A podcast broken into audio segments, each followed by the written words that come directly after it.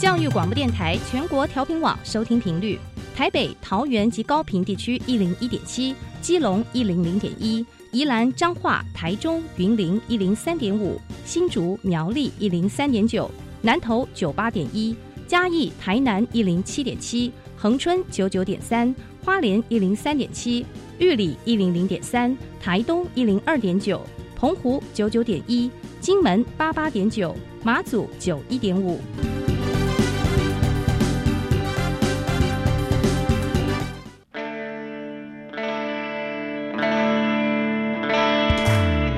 命时时有惊喜，生活处处是学习。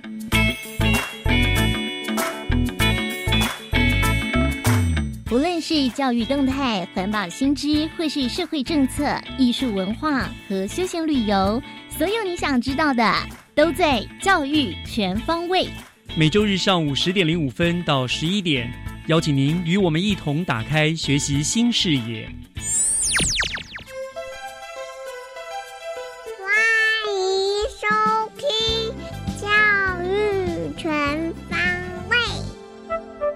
早安，各位亲爱的听众朋友们，欢迎收听六月六号的教育全方位，我是岳志忠。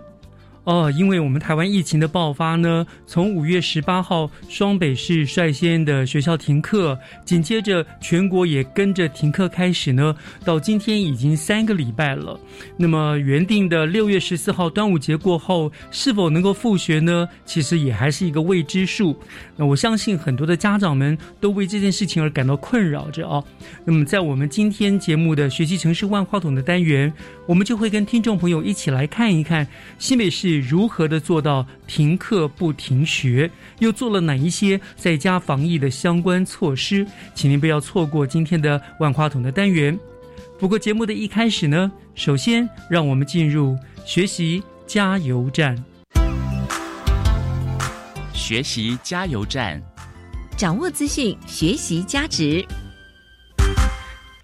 学习加油站今天要和一位演说高手做连线，请他呢来跟大家分享他的演说的经历哦。我们要欢迎新北市竹林高中的曾元婷同学，元婷你好。呃，大家好，我是新北市竹林高中的曾元婷。对，那我目前是就读高二。嗯哼，谈谈你的兴趣啦、专长啦之类的。哦，兴趣吗？嗯嗯，其实对于没有什么兴趣这方面，我目前是蛮困扰的，因为我现在已经高二了，然后也没有什么特别喜欢的科目，真的、哦，感觉就好像是一直读一直读。对，就是还没有找到自己真正喜欢的东西，没有关系，还有的是时间，说不定到了大学，你就会发现好多都是你喜欢的东西了。那你的专长就是演说嘛，对不对？其实，在小学的时候，每次小学或是国中，然后高中在校内称霸的时候，我也觉得，哎，我的专长也可能就是演说吧。觉得好像演说也没有这么难，就是大纲写一写，上台一讲，哇，什么东西都出来了，然后也可以很稀松平常的拿到很好的成绩。可是每一次出去的时候，才发现，其实。就是真的，还是老话，人外有人，天外有天。就是世界上高手还是很多，没关系。所以每次还是被打趴下。没关系，没关系。我想，我们就先这样的哈，来来来，跟我们聊聊。你说你从国小就开始了哈，那我们就聊聊你怎么样参与演说比赛的一个什么经历，以及你那个缘起哈。为什么当初最早什么时候开始参加演说比赛？嗯，我第一次接触演说是在国小三年级的时候。这么小就比赛了？啊，怎么会呢？是是老师让你去比，还是你自己报名的？嗯，是老师让我去的。嗯，因为一开始在国小的时候，我们的演说还没有像外面的比赛一样，就是可能给你三十分钟写稿，然后三十分钟后就要直接上台。嗯，一开始在国小，呃，我们说国小的内战的时候，就是他是。会给我们提前准备好题目，嗯，然后就是让我们可以背，就是让我们自己选一篇，而不是用抽的。是，然后选一篇写完之后，换到你的号码的时候，你就直接上台讲，就是没有给你准备时间。嗯，准备时间就是在比赛之前就已经准备好了，时间都算是准备时间。对。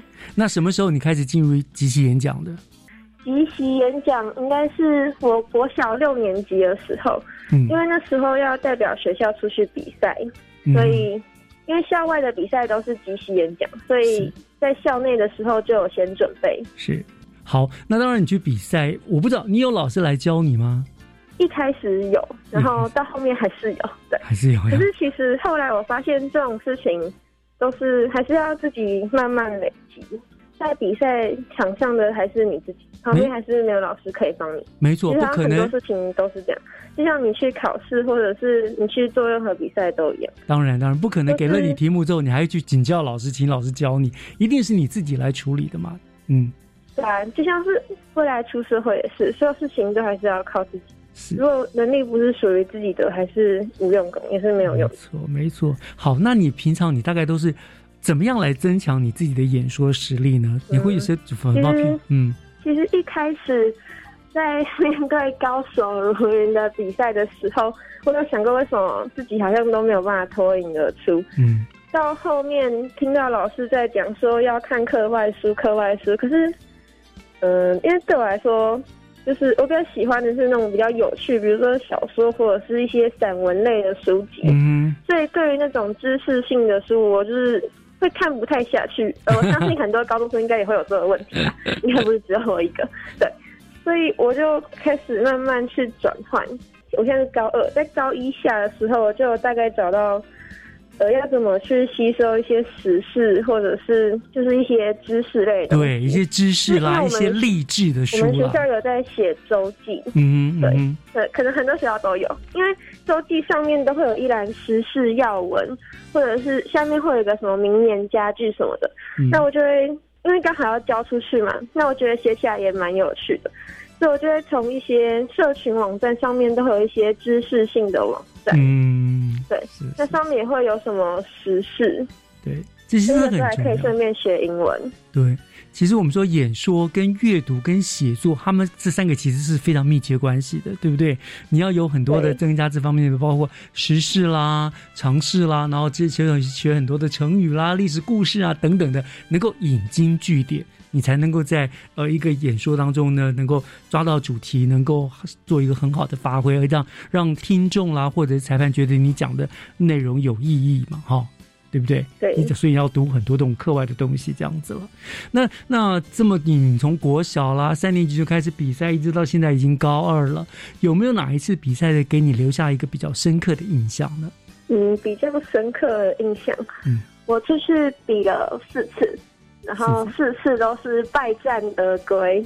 对，那我印象最深的应该是是？第三次的时候，嗯是我高一出去比赛的时候，嗯。因为那是虽然那不是我人生中的第一场演说，可是那算是我高中的时候第一次出去比。那时候时间有很明显拉长，就是你上台讲的时间要在五到六分钟之内。嗯那我在练习的时候，很长就是会超过六分钟。哦，你会这么多话可以讲哦，厉害。哦，对啊。然后在场上的时候，也是没有办法好，也是没有办法好好克制住我那个讲话的那个嘴巴，嗯所以也是不小心就超过了。嗯，对，可是很厉其实内。容我我是我自己是觉得讲的还不错。嗯对啊，最后就是想当然就是没有得名，其实还蛮打击的啦。不过也有可能是因为你超时种扣让自。己啊，反正我现在才高一，明年可以再来的那种。那一次是让我觉得，啊，我突然有点词穷，哦，真的？就是让我觉得明年一定要再来的那种感觉。就是嗯那那一段时间应该是我在演说热情最高的时候，哦所以那一场比赛让我印象很深刻。嗯，我想不没有得名有很多的因素，因为比赛这种东西毕竟很主观。或许你那天讲的内容刚好不是裁判能不能认同，还有你刚刚说你超时了，对不对？其实演说比赛里面超时是要被扣分的，所以。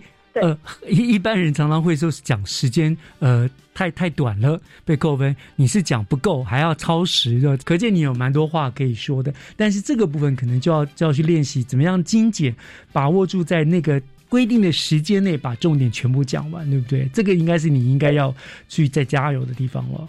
嗯，在这么多的比赛当中，你觉得你一直一路参与演演说比赛，听起来你从高一的比赛就越来越能够感受到这个演说的妙处，而且乐趣更企图心更强了，更有乐趣哈。那你整个在比赛当中，你觉得在演出比赛你获得的成长跟收获是什么呢？我觉得这整个比赛其实带给我蛮多的，就是包含对比赛的抗压力，嗯哼，对，就是在比赛当中不要那么紧张这种，嗯哼，对还要认真去准备比赛的时候，一定会学到一些东西嘛，就像是。因为演说它其实是包含了朗读加写作，嗯。只是稍微有一点点不同而已。不过其实学演说的，如果要去这两种，都是没有什么太大的问题，就只是转换一种跑道。是，对。那学演说其实就是让我要怎么去咬文嚼字，对，嗯。就是这方面，还有一些语调的部分都有有一些收获。嗯。对，那写作方面就更不用说，就比如说，因为写演说只有三十分钟，所以一定不可能写完整篇作文，嗯，他一定是从大纲去着手。没错，那对，那大纲要怎么写？要怎么去分那个段落还有架构？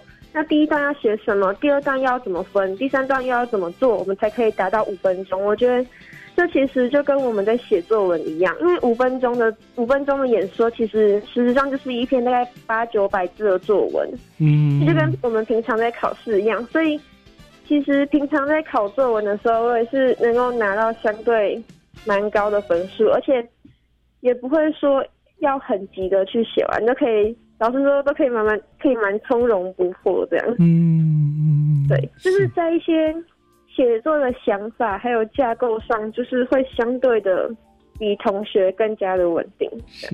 是。所以你参加的演说，不止增进了自己的语言的能力，其实在写作、在阅读方面，你都也有很大长足的进步，对不对？对，那嗯，OK，我常听人家讲了，说一个演说好的演说者，他的呃内容要有呃是龙头猪肚凤尾。我不知道你有没有听过这样子，就是说一开始好像要给人那种气势磅礴，一语不惊人死不休，一开始就要吸引住大家的注意，就像龙的头一样，非常的壮观。然后呢，猪肚就是内容要非常非常的丰富，像猪的肚子那种圆圆滚滚的很丰富。最后结尾呢，像凤的尾巴一样，非常的华丽。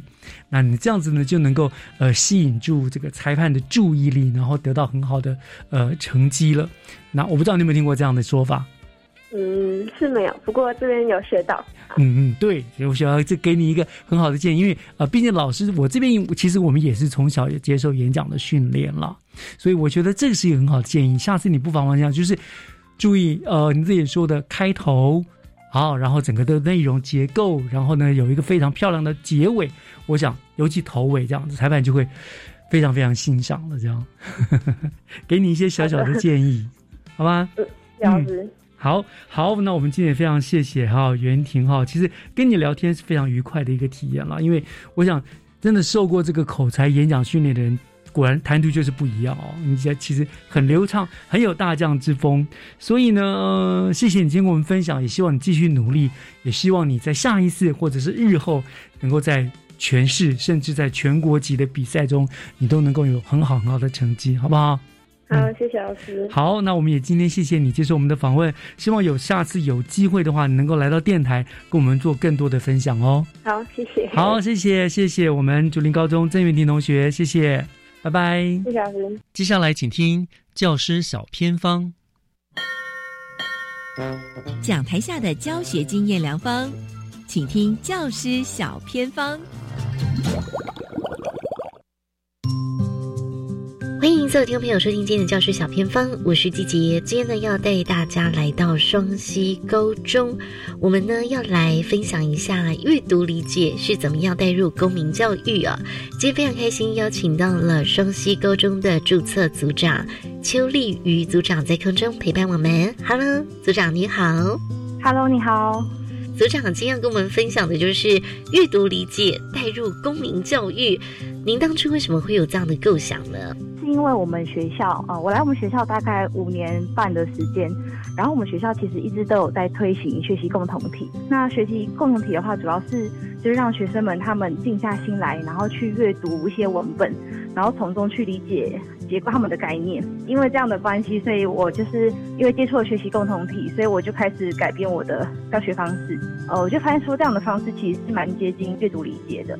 那组长，您教的是公民教育哦，那您怎么样在公民教育这堂课加入阅读理解呢？可不可以让我们知道您怎么做呢？其实关于公民课程哦，公民课程它是属于社会领域的其中一科。社会科学它其实本身是跟生活非常相关的，也就是说，学生他们其实在生活中就可以寻找文本。那我的方式呢是，像公民的话，它比较偏重议题，实施议题。那以我的话呢，我会固定去收集一些跟公民课程、跟一些比较抽象概念相关的实施议题，然后将这些新闻议题呢，把它变成课程中的内容。那这就是我在课堂当中操作的一些阅读文本。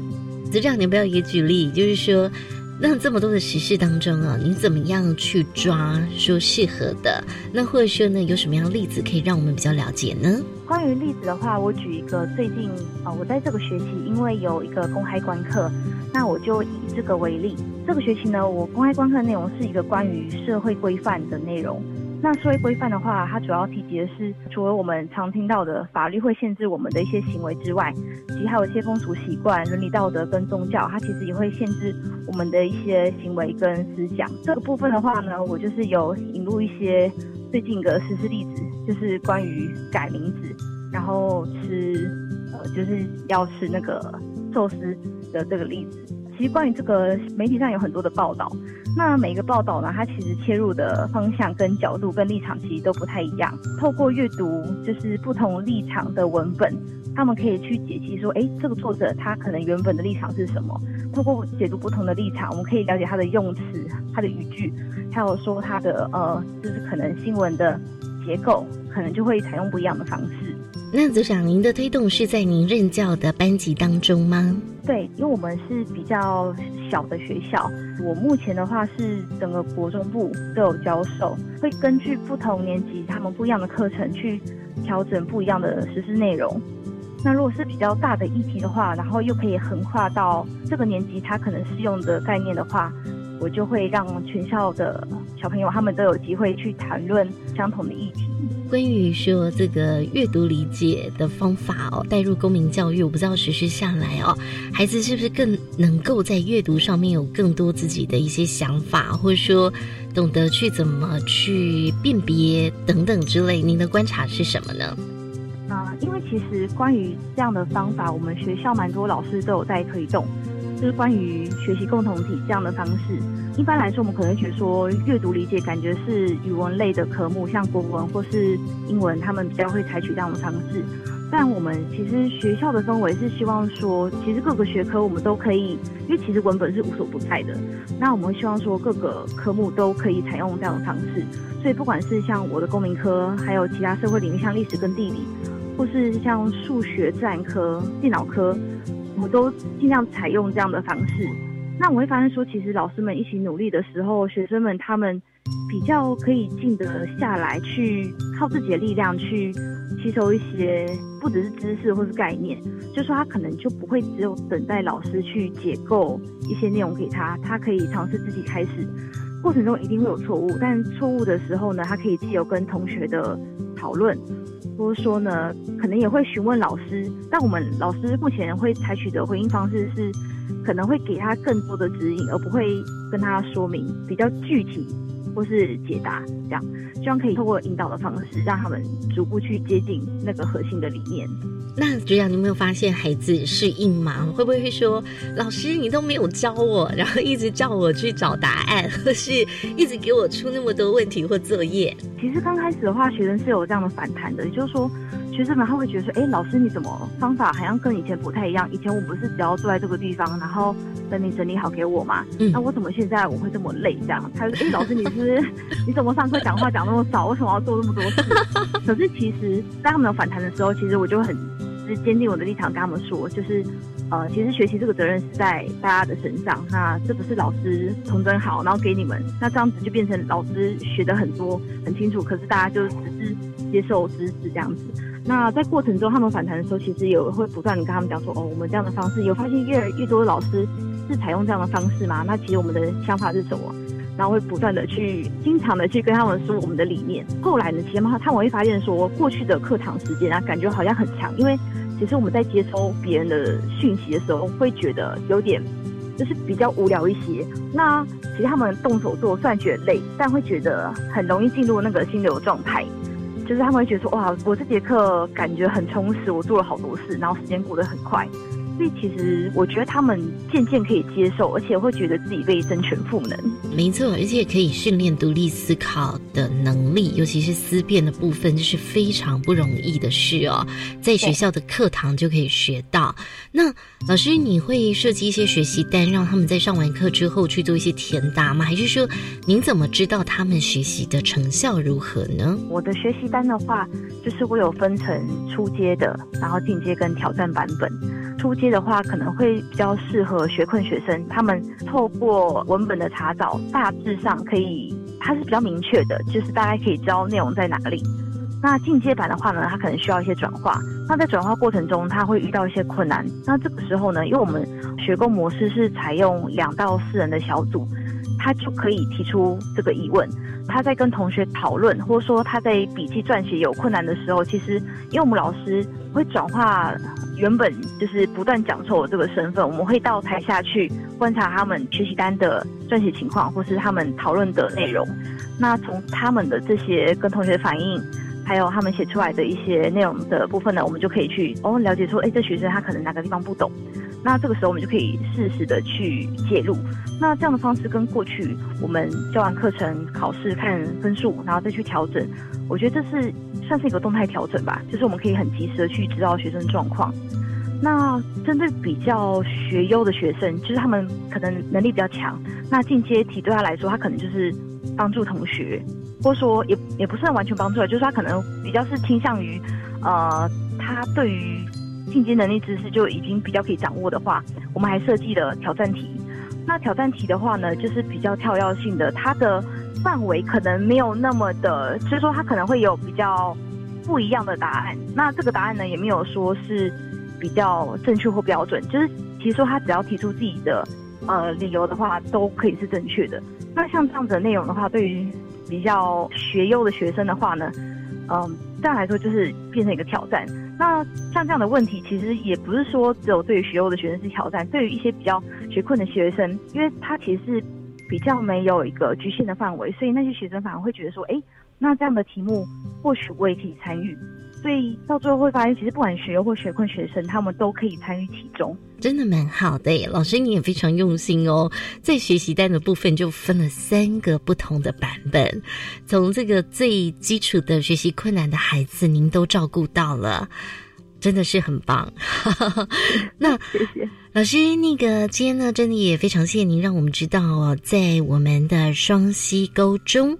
有这个学习共同体，而且老师负责的不只是高中部，还有国中部的部分哦。那也感谢老师，让我们知道你们很努力的把阅读理解是融入在学校各个的科目。那您负责的就是公民教育。那今天呢，就再次谢谢我们的邱组长喽，感谢组长的分享，谢谢您。以上就是今天的教学小偏方，我们休息一下，等一下回来继续锁定由岳志忠老师主持更精彩的教育全方位。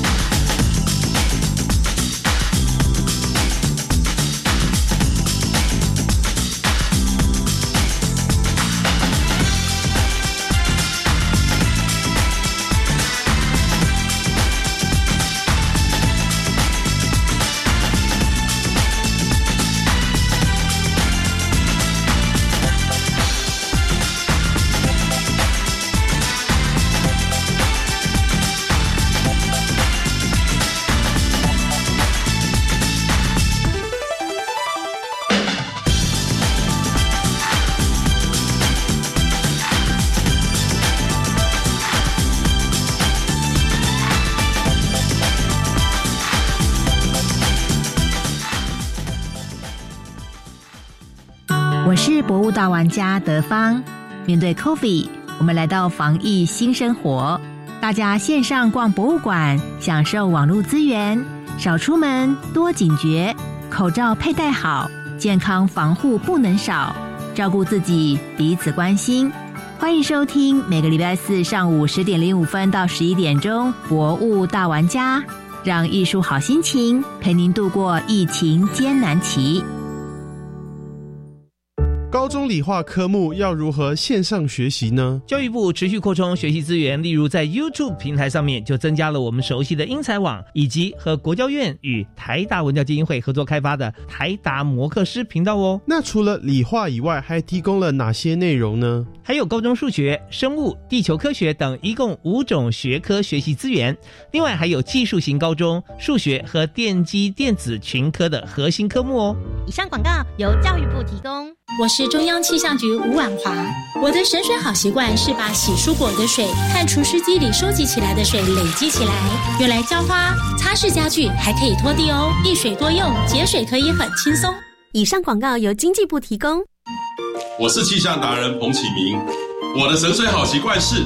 会把洗澡前的冷水、冲洗水通通收集起来，可以用来冲马桶，还有拖地，一水多用，节约用水，从你我做起。以上广告由经济部提供。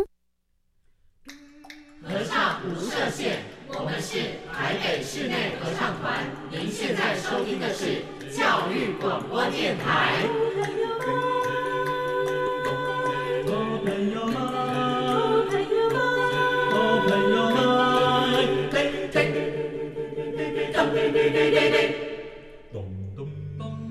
就爱教育电台。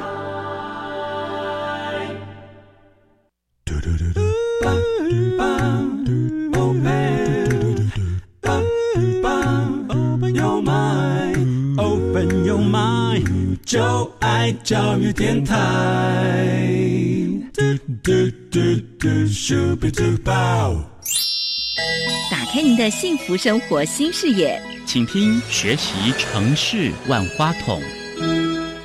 您正在收听的节目是教育广播电台《教育全方位》，我是岳志忠。节目的后半段又来到了学习城市万花筒的单元。呃，我们知道呢，目前因为疫情的关系，所以全台湾的学生都停止到校上课了，一律在家采线上教学的方式来进行学习。那是这是一个为了安全不得不采取的方式，但是学生在家自学呢，还是有很多很多问题的衍生哦。那么今天万花筒的单元呢，我们就要连线新北市政府体育及卫生教育科的魏佳瑜科长，我们要请科长来跟大家说明一下，在停课的这段期间，新北市政府教育局的各项防疫政策哦。那科长已经在我们的线上了，科长您好。啊，主持人好，各位听众朋友，大家好。谢谢科长今天要来给我们做一个详细的说明哈。那我们知道，从五月十八号开始，中央疫情指挥中心宣布学校停止到校上。哎，那应该是我们新北市，他们是十九号开始嘛？哈，那提早一天。对对对对。那其实我们首先面临到的问题就是，有很多的家长，他们都会很担心小朋友在家里面没有人照顾。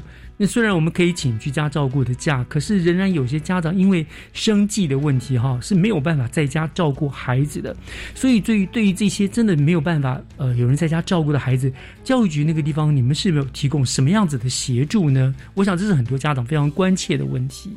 大家第一个第一印象的是，我小孩该怎么？十二岁以下的孩子其实不可以就是直接放在家里，是啊，他有法规规定的。家长哀鸿遍野，是是是，所以一听到这个消息的时候，大家其实最关心就是这件事。是，所以我们那天在发布相关的这个新闻讯息的时候，其实我们有特别提到，就是幼儿园或者是这个学。国小啊，这些学校的部分，其实原则上，如果真的家长有特殊的状况，他可能他是医护人员，他根本就必须要在一线线上工作，是，或者是生计的关系，他没有办法。那国小、幼儿园这些都有提供基本的照顾服务，虽然停课，但是还是有基本的照顾服务提供给家长。也就是说，如果家长今天他可以自己。带小孩的话，那原则上孩子就回家。对，那真的没办法了，还是得送出来的时候，那就是我们国小这边和幼儿园这边会提供基本的人力来照顾他的小孩，就是跟平常上学一样，只是就是把这些孩子们，可能我们会开一个班或是两个班的方式，哦，对，让他们有机会获得，那吃饭的时候有人可以照顾啊。老师也会有几个基本的人会在，那他们就可以照顾他的小孩。哦，对，那对很多父母来说，这是一个很好的一个政策哈，就是真的真的不方便了，还是可以往学校送去嘛哈。可是可是我们在疫情期间严峻期，我们也说不不能群聚嘛哈。那如果学生来了很多人十几二十个的话，像这样子的话，学校会采取什么样子的一个防疫政策来给他们做一些安全的隔离呢？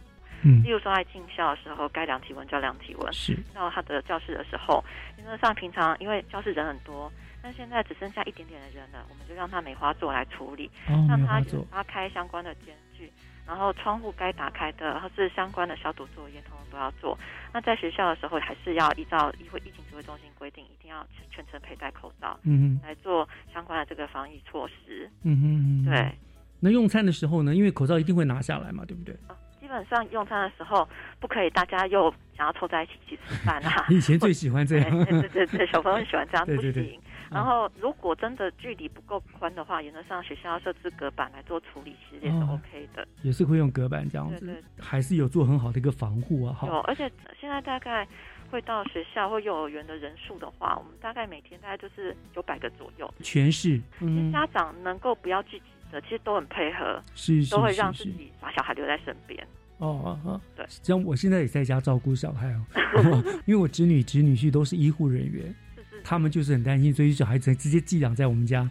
对，就是临时找得到人的，正常家长都一定不会让自己的小孩去群居，那是迫不得已的。呃，这些孩子们哈，除了在学校照顾之外呢，在停课期间，有一些我们说一些弱势的，或者受到冲击比较大的一些学生哦，比如说呃，在吃啊什么都有问题啊，这些学生。嗯，教育局这个地方有没有给他们一个比较特别的协助呢？呃，其实弱势的孩子在我们的规划里面，他们不外乎有几个状况，因为就是平常可能在学校午餐有得吃，嗯嗯啊，或者是平常上学老师其实该该处理的课程都会帮你处理，对对啊，但是一旦如果他们回到家里的话，可能这些东西都会有一些障碍。所以基本上，像早午餐的这个部分的话，我们在学期间的部分，我们还是有在做相关补助、做协助。那像线上课程的话，有些家庭可能电脑的部分有误事状况啊，甚至没有网络之类的。嗯。所以教育局这边其实我们有准备了一些平板啊，或者是一些网卡的部分。像当初平板，我们大概就先预存了大概三万片的平板，嗯，还有三千三百个的那个信卡的部分。就是当学校本身储备量已经不够指引的时候，学校也可以来跟教育局这边来做相关的清理，然后再回去再发到学生那边去。OK，最基本的这个都还是会帮助他们，就是保证孩子们都能够停课不停学了，都能够学习得到了哈。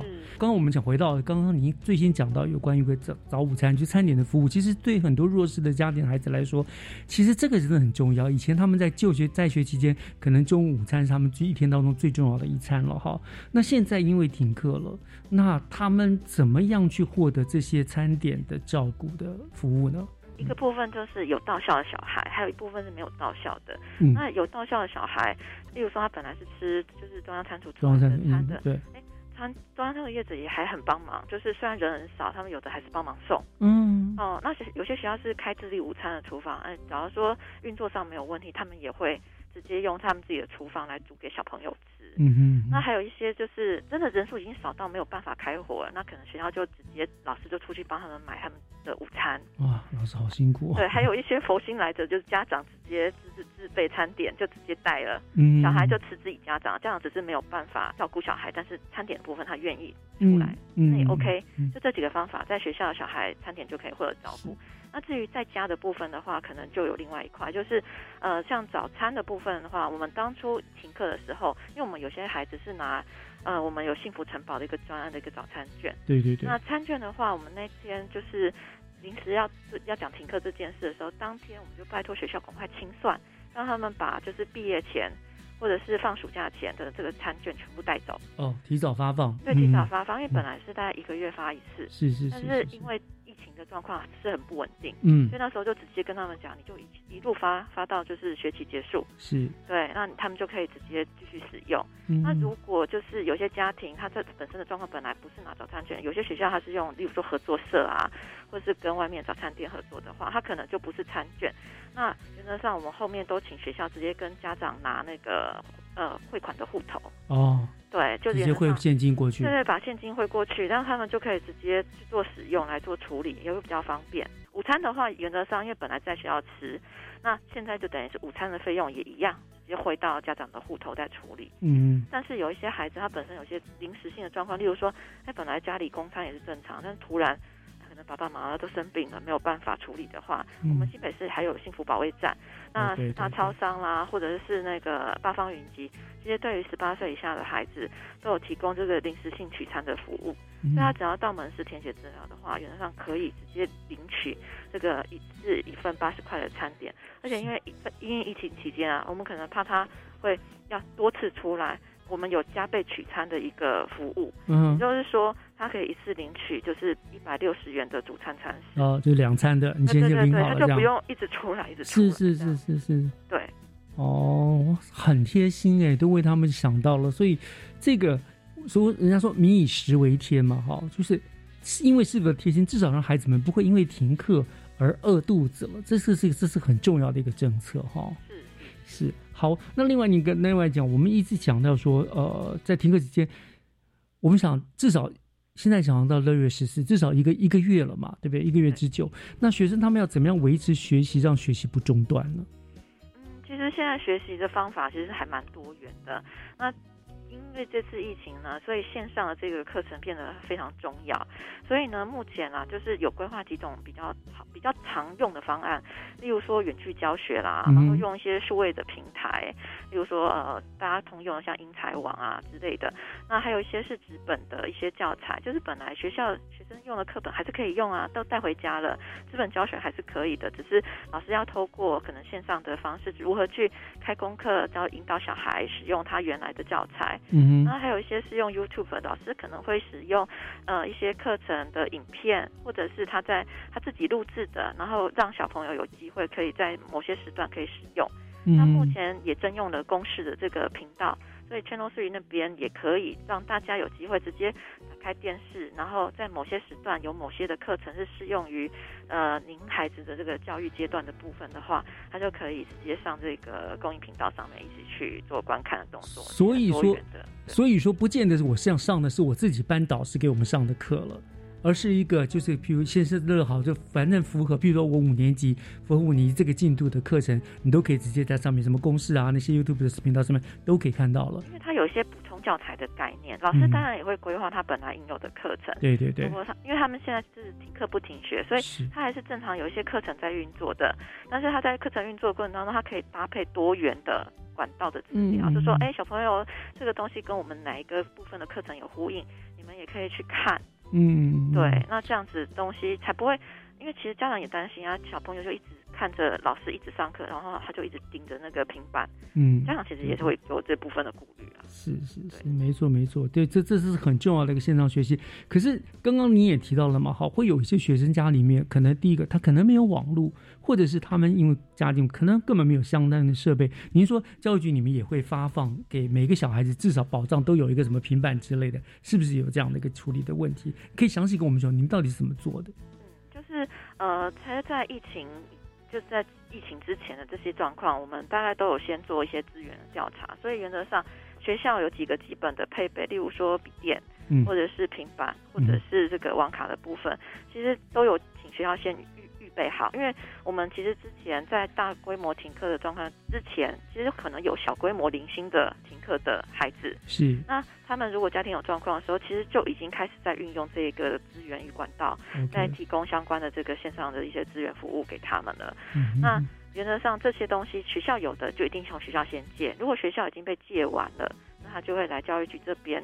领取其他的这个量，那再回去服务给学生这样子。嗯，对。那因为我们本来的停课原则上就两个礼拜，那网卡的时间大概也是这个样子，大概比两个礼拜多一点点。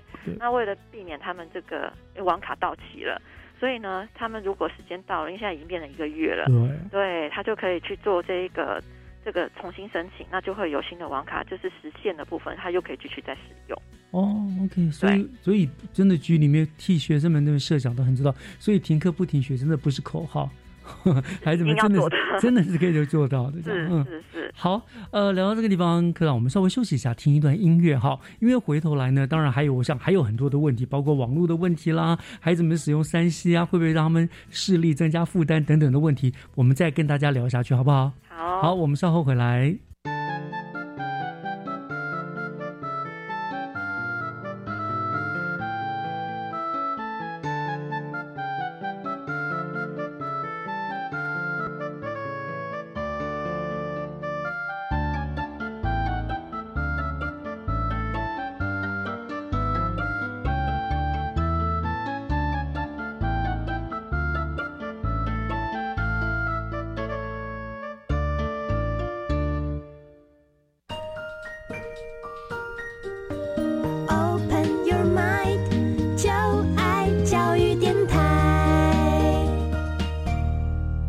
Open your mind，就爱教育电台，欢迎回到学习城市万花筒，我是岳志忠。今天跟我们做呃连线的呢，是我们新北市政府教育局体育及卫生教育科的魏佳瑜科长，他来跟我们聊的就是大家最近家长们都非常关切的，就是有关于停课不停学，新北市的防疫的一个一些政策啊。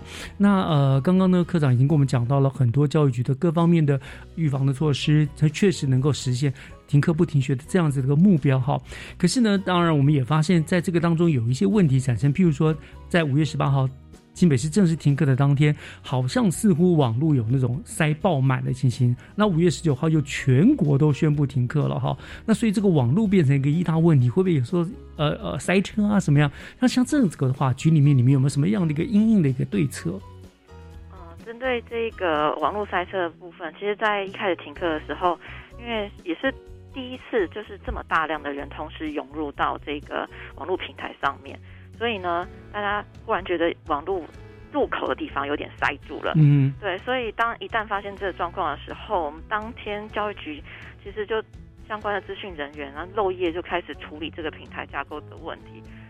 当天晚上不睡觉啊，就直接做了 呃增加十五台的这个伺服器，嗯，那但然后来处理硬体的部分。那同时啊，但他我们也跟学校讲说，因为我们本来其实是用一个呃统一的入口，方便大家一进去之后可以点好几个不同的这个教材使用的网站。但是因为这样子导致入口塞车，所以后来我们就跟大家讲说，我们可以直接进入这些。线上平台的入口不一定一定要从原来就有的这一个统一平台的入口进去，让它有机会直接分流了，分散了，对，就分流了啊，对，就不会大家一起塞在门口，但是其实外面里里头的路是宽的，这样子，对，就是一个处理的一个家习惯吧，以前上课以前线上上课的习惯，就是多开了几道门，让大家都能够顺利进去就对了，对对，然后后来到了隔天，我们还是有持续观察，因为隔天是全国。嗯，全国一起大家往线上去挤，那所以这那几天我们其实那个礼拜我们一直都在观察整体的流量有没有正常，所以到了第二天之后，我们在观察整体的连线，就我们自己在看的总连线数，那时候每分钟涌进的连线数大概有四万三千多个连线，嗯，然后平台的速度还都是稳定而且正常的，OK。对，可见你们是处理有效，是处理有效。你们真的很用心，真的非常非常感谢你们啊！真的，幸好有你们，孩子才可以不中断学习。可是这个又衍生一个，我们刚刚讲另外一个问题了，因为孩子必须在家里面利用电脑、利用网络来上课。那其实过去我们就不鼓励，就是孩子们一天到晚守在电脑前面，对不对？这使用三 C 呢，会相对的，他们用眼的时数是增加了，可能就会有造成一些视力的问题。那刚好这个就是呃贵科的一个主要业务了，对不对？啊，为的这个。这卫生保健的，所以关于这个部分，教育局，你看你们又怎么样子来来来应应对对这对策呢？因为呃，停课的时间已经从两周变成一个月左右的时间，所以呃，本来有一些可能期待之后就再用线上补课的方式来处理的话，可能就没有办法这么顺利的进行。因为如果全部都不上线上，直接用后续补课、实体补课的话。小朋友不知道不到什么时候才能都玩，暑假都不要放。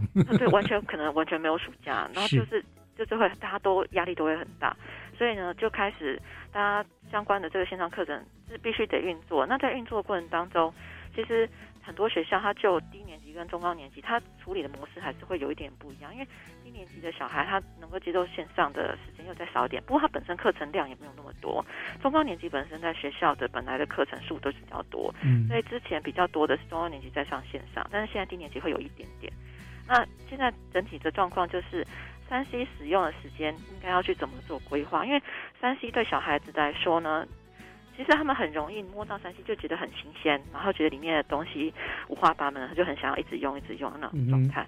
那我们通常会有几个做法，就是要请就是爸爸妈妈也要注意，我们也会提醒老师注意，就是如果今天小朋友他离他的东西山西的这个东西太近，原则上不行，就是要把它拉远一点。嗯对，要保持一定的距离。那再来就是课程目前的规划，就是在二十到二十五分钟一堂课线上课，因为我们怕小朋友就是眼睛一直盯着。嗯因为以前我们的推动的策略是使用这种近近距离用眼的话是三休用三十分钟，休息十分钟。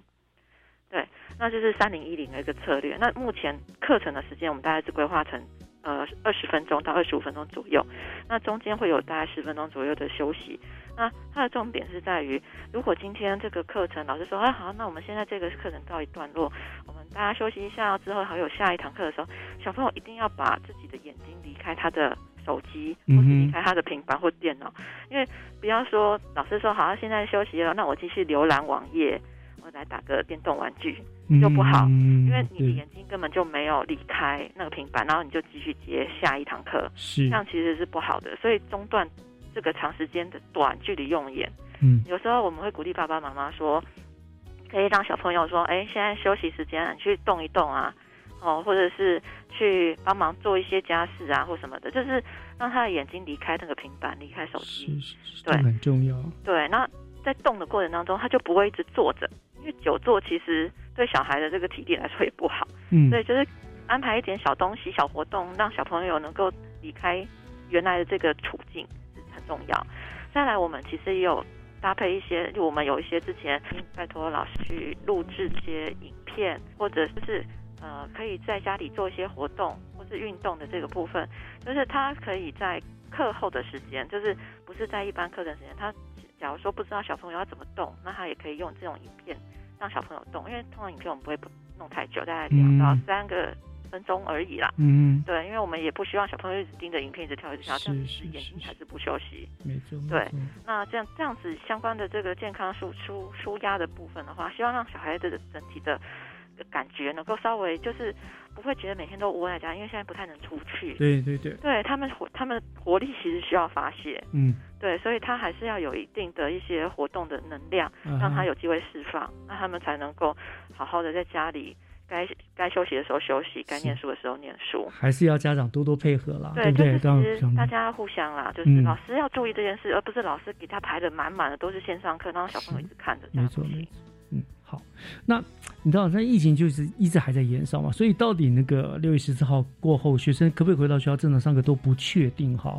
但是眼看我们期末就到了，所以大家很关心的是学校你们怎么去处理其剩余的课程啦、教学啦、补课啦，甚至是说期末什么评量啊这些，呃，怎么处理呢？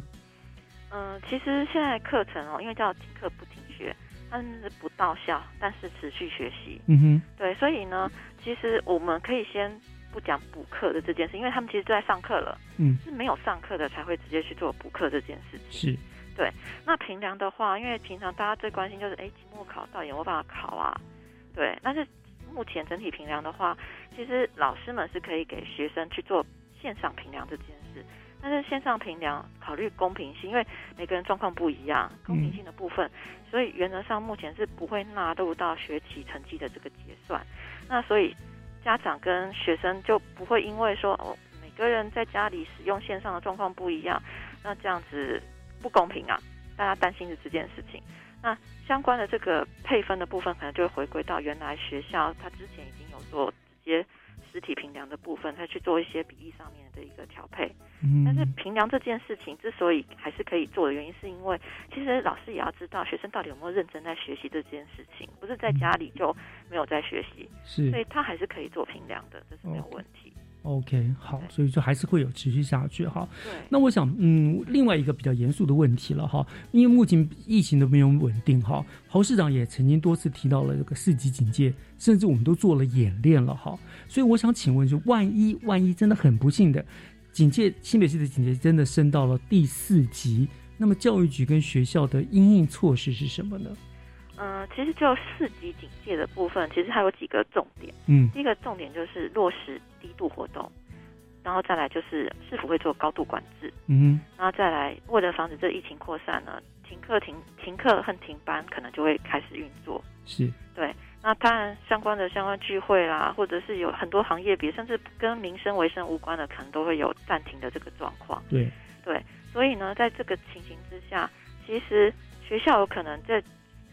升级到四级，他就没有办法提供原来的这个基本照顾服务，因为所有的人都要回家了。对，所以爸爸妈妈也是回家的状态了。对，那大家在家里防疫的这个状况的时候，其实学校这边我们还是会持续的透过老师的这个导师跟学生这个部分的连接，去了解每个孩子在家的状况。是对。那同时，我们目前其实有蛮多的透过新媒体，或者是我们有些社群。那些 Line 啊，或者是 TG 之类的，去跟呃学校保持一定的联系关系，就是相关的一些重要的资讯，我们还是会透过这样子的管道，让家长有机会，就是看到一些图啊，或者是一些提醒的文字，能够了解目前到底大家要做的事情是什么。嗯哼，对。那在这个过程当中啊，因为其实如果啊到四级的时候，其实大家心理压力一定会比现在三级还要大。真的。对，很可怕。对，所以呢，大家压力大的时候呢，可能有时候就需要一些人跟他讲一下他目前的状况，他需要提供什么样子的人帮他协助。那我们这边其实也留有我们本来校安校安系统里面的一个关怀的专线，也就是说，如果今天他们因为防疫在家里有些特殊的状况，孩子没有办法处理，或是就是他呃，对于孩子有一些心理的状况，或者是需要协助的话，其实我们这边也会。从这边这个关怀电话二九五六零八八五这支电话，可以来收案。那如果呢，大家有这部分的需求，就会联络到这支电话的话，他们就会把这一部分的讯息转给需要的这个专相关专门的这个辅导人力，有些是心理师啊，或者是我们本来有的这个相关这个学府人员，嗯他们就可以透过这边关心电话的入案，来把这个特殊的案子来去做。个人性的特殊辅导，对心理健康还是很重要的。对对对，他都会有一些临时性的状况，他们都可以做这件事的服务。嗯嗯嗯嗯，对。那关于那个午餐的部分的幸福保卫战呢？那就是持续，对，也是持续的。对。啊哈，可是学生没有办法出去拿呀。学生没有，他基本卫生的还是会开啊。对，所以他应该是会有限制，是外出的次数，但是他可能不可能。不让人家出去采买相关的食物啦。是，我了解。好，好，那我想最后最后一个问题了了哈，请问科长，在这个防疫停课呃停课期间哈，呃，再给我们所有的同学们、家长们一个小小的叮咛好不好？要注意，特别注意一些什么事情？就是其实现在防疫期间最重要的就是要顾好自己的身体健康。对，所以呢，尽量不要外出，就是低度活动的这个原则一定要记得，嗯口罩一定戴好戴满。嗯，那在家里的时候，勤洗手啊，还有一些基本的消毒作业，能做的就是大家还是要去做。嗯对。那相关的这个活动的部分呢，基本上你还是可以的话，就维持像在学校平常的一些作息的习惯，是让他的生活能够在比较接近正常的方式去运作，而不是每天就是。哎，早上起来，然后好像不知道要做什么，这样其实是很难维持一定的这个健康习惯的。是是。对，所以甚至我们还有提供学校铃声，让家长就是呃时间到可以播一下。对对，我们也会这样，他他就会知道哦上课了，他就觉得哦该上课了。小朋友很可爱。重点就是规律规律作息这件事情很重要。那如果真的有需要协助的话，务必要让学校这边知道，都跟学校保持良好的。畅通的这个联络的管道，只要反映，学校会直接把相关的讯息转介到适合提供协助的单位，让每一个人都能够安心的度过这一段比较艰难的日子。没错，就希望很快的我们就能够度过这次艰难的疫情，让大家都能够恢复正常的作息，孩子们都能够开开心心的回到学校去上课，这样子。这是我们最希望的结果。没错，大家都希望这样。好，那我们今天就非常谢谢魏佳瑜科长为我们做的各项防疫政策的一个分享哦，谢谢科长，谢谢大家，谢谢。感谢您收听今天的教育全方位，我是岳志忠。还是那句老话，祝大家健康。我们下礼拜见，拜拜。